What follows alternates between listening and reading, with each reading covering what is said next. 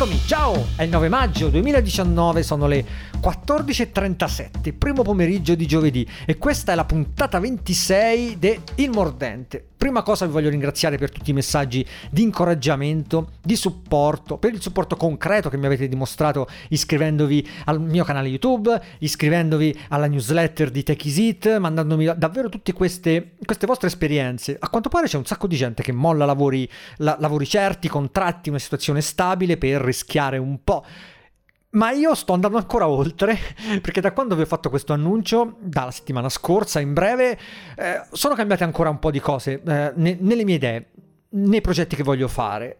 E questa volta, anziché farmi prendere dall'ansia o comunque star là con l'idea di chiudere tutto il prima possibile, approfittare del, del momento, no? mettere subito online dei video, chiedere subito dei nuovi prodotti, prodotti che comunque qualcuno è già arrivato, altri stanno arrivando, questo sì. Ho deciso anche grazie a tutti i riscontri che sono arrivati di, di, fare, le cose, di fare le cose con calma, quindi eh, potenzialmente come ho letto da qualche parte una frase di David Lynch dove dice ok, hai la sensazione che tutto quello che stai facendo può sfociare in un nulla, quindi perché non farlo davvero a puntino? E io sto facendo proprio questo. Avevo un'idea di fare Tech Is in un certo modo, gli avevo detto che non avevo tempo per per farlo in, in, nel, nel, nel, prossimo futuro, no? nei prossimi mesi, nelle prossime settimane. E quindi vi avevo prospettato una, eh, il lancio di un sito dove mettere solo le recensioni. Ho cambiato idea, ho cambiato idea, non vi svelo ancora tutto, però diciamo che voglio semplificare, voglio eh, semplificare, è la parola giusta, togliere tanto. E questa cosa mi piace perché eh, sento davvero la necessità di dare peso a quel che faccio. Siamo esseri mortali ovviamente e quindi le, le nostre scelte, a differenza di, eh, di quello che è per degli immortali, che in questo caso gli immortali potrebbero essere delle persone che hanno comunque, eh, diciamo, il sedere parato, mettiamola così, le nostre scelte, essendo appunto a rischio, sono molto importanti, ci possono portare da una parte verso quello che vogliamo, dall'altra verso un clamoroso, clamoroso fallimento. E, e questa cosa mi piace, questa sensazione di, di, viverla giorno dopo giorno, questa creazione spontanea e quotidiana che viene fuori. Vabbè, insomma, in tutto questo non volevo tanto eh, farla su, su filosofico, ma volevo dirvi che sto semplificando un po', sto lavorando tanto al nuovo sito, ho trovato un nuovo tema grafico, me lo sto portando con Ugo, quindi con un generatore di siti statici me lo sto portando eh, praticamente in forma CMS eh, e sto facendo tutto da solo con VS Code praticamente in questo momento, poi magari mi servirà la mano di, di qualcuno per ottimizzare delle cose, non lo so, ma ad ogni modo oh, sono a buon punto, ho quasi fatto perché poi in fin dei conti non è che, che io devo, debba star là a pubblicare chissà quali news, chissà quali cose e quindi arriverà qualcosa. Ricordo ai nuovi, visto che tante persone si saranno iscritte dopo l'annuncio della scorsa puntata, che Il Mordente ha anche un sito internet, ilmordente.it, ma soprattutto ha un numero di telefono che potete usare per mandarmi i messaggi vocali su WhatsApp o su Telegram, è il 351 851 6089. Potete ascoltare le puntate ovunque su Spotify, Apple Podcast, Google Podcast, Spreaker, su Overcast, che tra l'altro di recente ha introdotto una funzionalità molto carina sull'app che permette di condividere degli spezzoni di podcast. Voglio rispondere a un paio di domande, poi a un paio di suggerimenti su alcuni libri che ho letto e soprattutto un paio di articoli che, che ho trovato online, perché è vero che sto condividendo poco, sto poco distribuendo in questa, in questa settimana, in questi giorni sui miei canali, però sto continuando a accumulare materiale. Dai, iniziamo con la prima domanda. Ciao Riccardo, mi chiamo Gaetano, ho 21 anni e sono uno studente di fisica. Una domanda molto semplice, in che modo hai investito nel miglio- nella miglioria del tuo modo di parlare? Grazie mille ancora.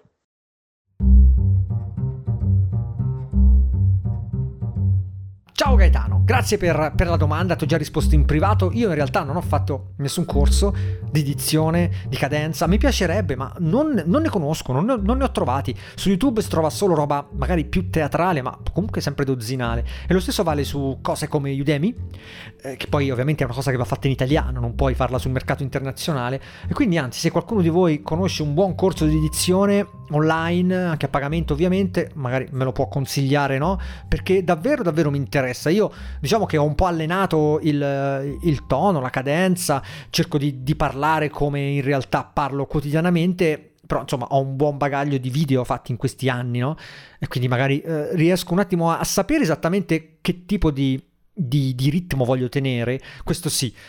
Però non ho studiato e mi piacerebbe approfondire. Negli ultimi giorni però sto trovando davvero un grande vantaggio, o almeno questo è quello che penso, poi magari qualcuno mi dirà mm, è assolutamente sbagliato perché sei, eh, sei, sei un, un, analfabeta e sarebbe assolutamente la, la, la, l'osservazione giusta, perché è così che mi sento, è così che tutti dovrebbero sentirsi in realtà, tranne qualche raro eletto, ma insomma, quando ascolto qualcosa, quando leggo qualcosa, quando mi viene qualche qualche collegamento, me lo scrivo, ho un quaderno, insomma mi appunto queste parole, me le devo scrivere, magari mentre cammino me le scrivo sul cellulare da qualche parte e poi me le copio a mano, però le devo copiare a mano e sono parole che io poi mi sforzo ad usare nel, nel, nell'uso di tutti i giorni. Ecco, quindi sono là in palestra e tiro fuori questo termine strano e tiro fuori queste cose strane dal, eh, dal panettiere. No, dal panettiere no perché non mangio pane, però diciamo al bar, quando la mattina prendo, prendo il, il, il caffè, e, e, mi sforzo, mi sforzo davvero e vedo che funziona, vedo che segnarsi le cose, poi ogni tanto, magari una volta al giorno, vado a, a leggermi questo elenco e mi viene in mente l'associazione mi, mi, mi, mi, nasce spontanea poi, no? Dopo un po'. E mi sembra un buon modo, quindi te lo posso consigliare. Te lo posso consigliare assolutamente. Tra l'altro, uno dei vantaggi degli audiolibri che sto scoprendo adesso è che tante frasi ascoltate, parole ascoltate anziché lette, restano ovviamente più, più, in, più, più in, mente, no? più in testa. E questo è un altro consiglio che posso darti, magari se trovi qualche libro che comunque hai già letto, quindi all'interno di quel libro magari hai trovato delle cose belle, le hai sottolineate tutto il resto, però non le hai trascritte, ecco, ascoltati l'audiolibro se c'è, perché in quel modo secondo me è un, è un buon ripasso e ti restano più, più nel cervello. C'è un'altra domanda di Gianluigi questa volta, sentite. Ciao Riccardo, cercherò di essere veloce. Allora, semplicemente io sto vivendo una crisi dello scrittore al contrario, nel senso che nella crisi dello scrittore classica c'è quella perdita di creatività che ti impedisce appunto di scrivere, di scrivere qualsiasi cosa, mentre nella mia crisi dello scrittore, che io definisco invertito o inversa, ho una miriade di idee da sviluppare, una miriade di pensieri che vorrei riportare su carta ho molte idee, molte, molte idee sono molto fiche, diciamo così. Uh, per esempio, un'idea su un determinato personaggio. Scrivo su questo personaggio, ma quello che scrivo non rispecchia quello che vorrei scrivere. Grazie ancora e quando vuoi sono qui. Allora, questo è semplice perché io credo che il tuo non sia un blocco dello scrittore al contrario, sia semplicemente la ricerca di, di, uno stile che ancora non hai, la ricerca di un modo di fare che ancora non hai tutti noi abbiamo idee, idee che ci sembrano strabelle, idee che non vengono però realizzate perché o non abbiamo le capacità o non è il momento o non abbiamo eh, il, il, il, budget necessario per tirarle fuori o sono idee irrealizzabili.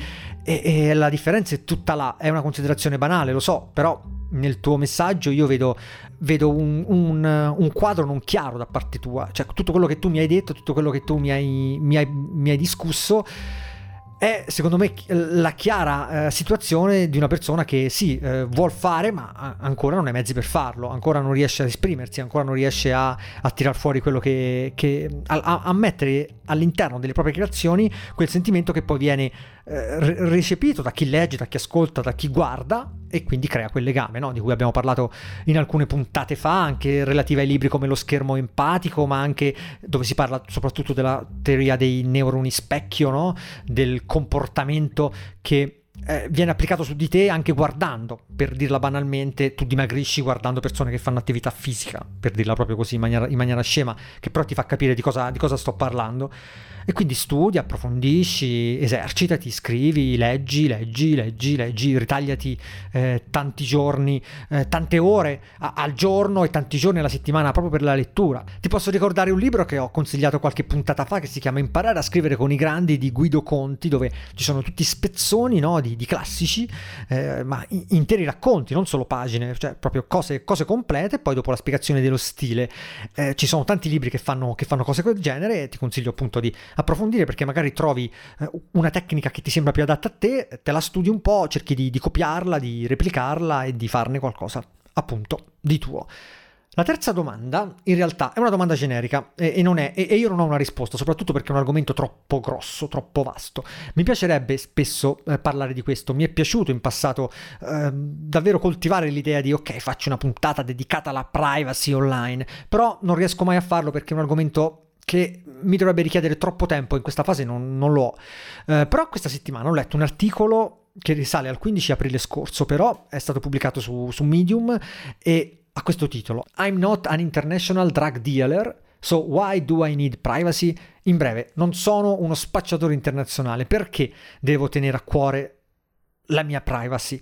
Vi lascio il link poi nel post allegato a, questo, a questa puntata del podcast su ilmordente.it. È un articolo che va davvero a fuoco perché vi spiega quanto è importante non tollerare mancanze. Fa l'esempio dei, dei, dei bannerini dei cookie, no? Che tutti dobbiamo accettare quando navighiamo su un nuovo sito e ci sono tre opzioni. Quella consento o non acconsento, quella ok, scrolla e, e, e acconsenti e quella che proprio non mostra, non mostra nulla. Noi in questo momento, diciamo la massa, si è abituata all'opzione B. Acconsento oppure scrolli e acconsento automaticamente. Non c'è la possibilità di rifiutare e, ed è una cosa che tutti tolleriamo, una cosa che, che, a noi sta bene perché comunque premiamo là, il bandierino non ci dà noia e va bene così, ma questa è una delle più grandi pericolosità che si possono, che si possono instaurare davvero perché adesso il senso comune è che l'opzione B va bene, l'abbiamo accettata, non ci protegge, ma va bene per noi, eh, non ci dà noie e insomma ci fa stare un po', un po', anche con la coscienza a posto perché ok ho accettato io di fare questa cosa ma eh, questo spostamento di percezione che da un punto di vista di una persona meno magari eh, mainstream potrebbe essere visto come un errore perché in realtà è un errore dal punto di vista proprio prettamente tecnico. Ecco questo spostamento è quello che un po' alla volta man mano porta le grandi aziende, porta le multinazionali, porta chi vive su queste cose, chi vive sulla raccolta dei nostri dati per poi rivenderli, chi, chi vive sulla nostra profilazione a spostare sempre un po' di più eh, l'asticella, spostare sempre un po' di più il margine e alla fine farci accettare cose che non, vorremmo, che, che non vorremmo accettare, ma che l'opinione comunque ha globalmente deciso di ritenere un buon compromesso. Ed è per questo motivo che è importante non tollerare questo genere di comportamento, è per questo motivo che è importante mantenere alto il livello di attenzione sulla nostra privacy e arrabbiarsi quando queste cose non, non, non, funzionano come dovrebbero. Arrabbiarsi semplicemente su internet significa non visitare quel sito, farlo notare sui social media. Quanti di voi magari si iscrivono alle newsletter, poi fanno la richiesta di cancellazione e, e, e le mail continuano ad arrivare? Quando mi è capitato ho davvero detto tutte le mie cattiverie del momento in un tweet. Non sottovalutate questo, questa vostra, vostra possibilità di, eh, di, di farvi sentire quando notate qualcosa, qualcosa che non va.